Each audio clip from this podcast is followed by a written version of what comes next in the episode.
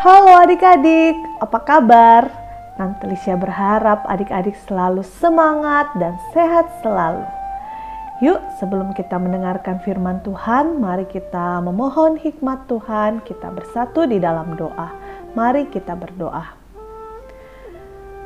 Kami bersyukur ya Bapa, kami semua dalam keadaan sehat.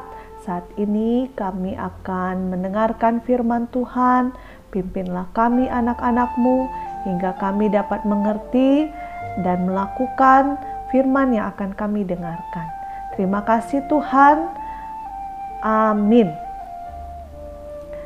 Nah, adik-adik, pembacaan firman Tuhan terambil dari Ayub 42 ayat 10 sampai ayat 17.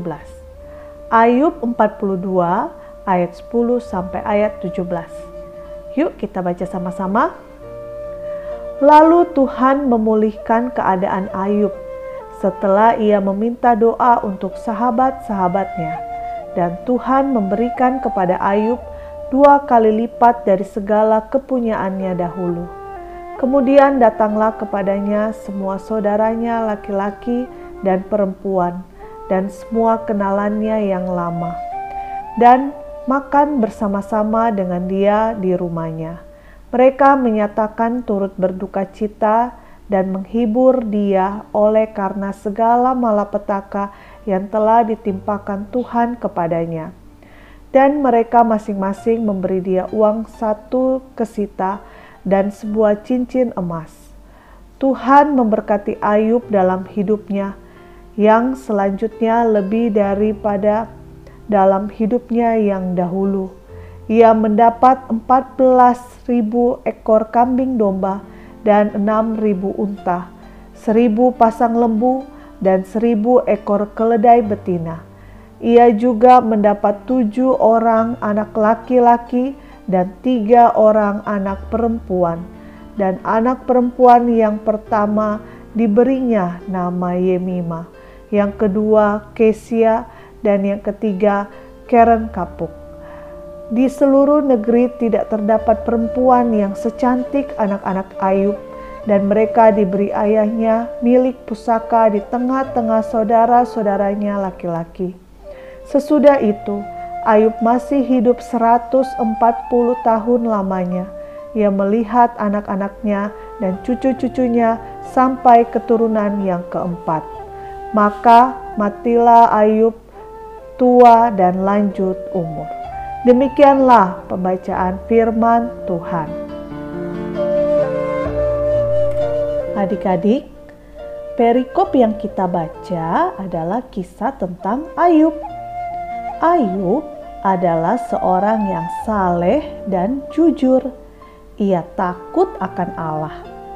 Ayub sangat kaya dan memiliki anak-anak Tuhan memuji Ayub yang sangat saleh.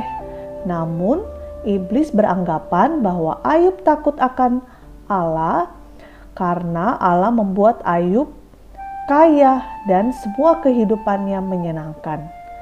Tuhan mengizinkan iblis untuk membuktikan perkataannya. Dalam waktu yang singkat, Ayub mengalami kehilangan harta benda dan anak-anaknya. Ayub juga jatuh sakit.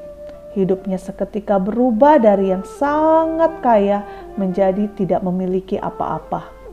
Apakah Ayub meninggalkan Tuhan?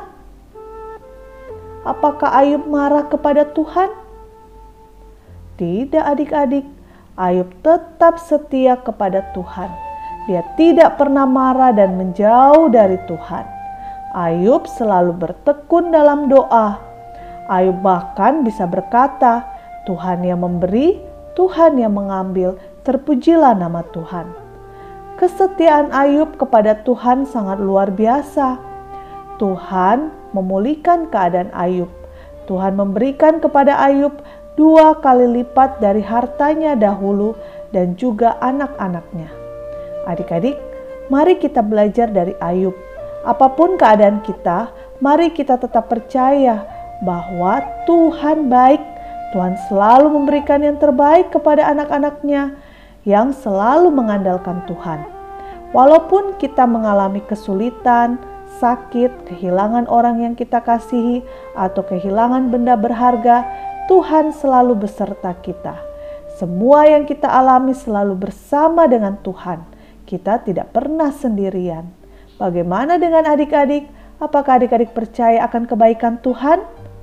Yuk, adik-adik bisa menceritakan pengalaman adik-adik bersama dengan Tuhan Adik-adik bisa menceritakan betapa baiknya Tuhan dalam hidup adik-adik. Yuk sama-sama kita mau ingat dan kita mau katakan, Aku percaya Tuhan selalu baik padaku.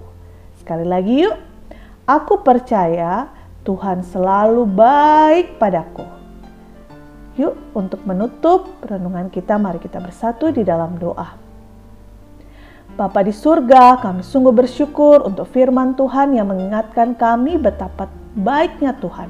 Apa pun yang terjadi dalam kehidupan kami, ingatkan kami untuk selalu mengucap syukur karena Tuhan selalu menyertai kami, Tuhan tidak pernah meninggalkan kami.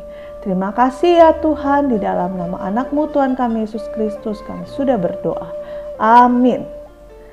Nah adik-adik sampai jumpa besok ya. Tetap semangat mendengarkan firman Tuhan. Dadah.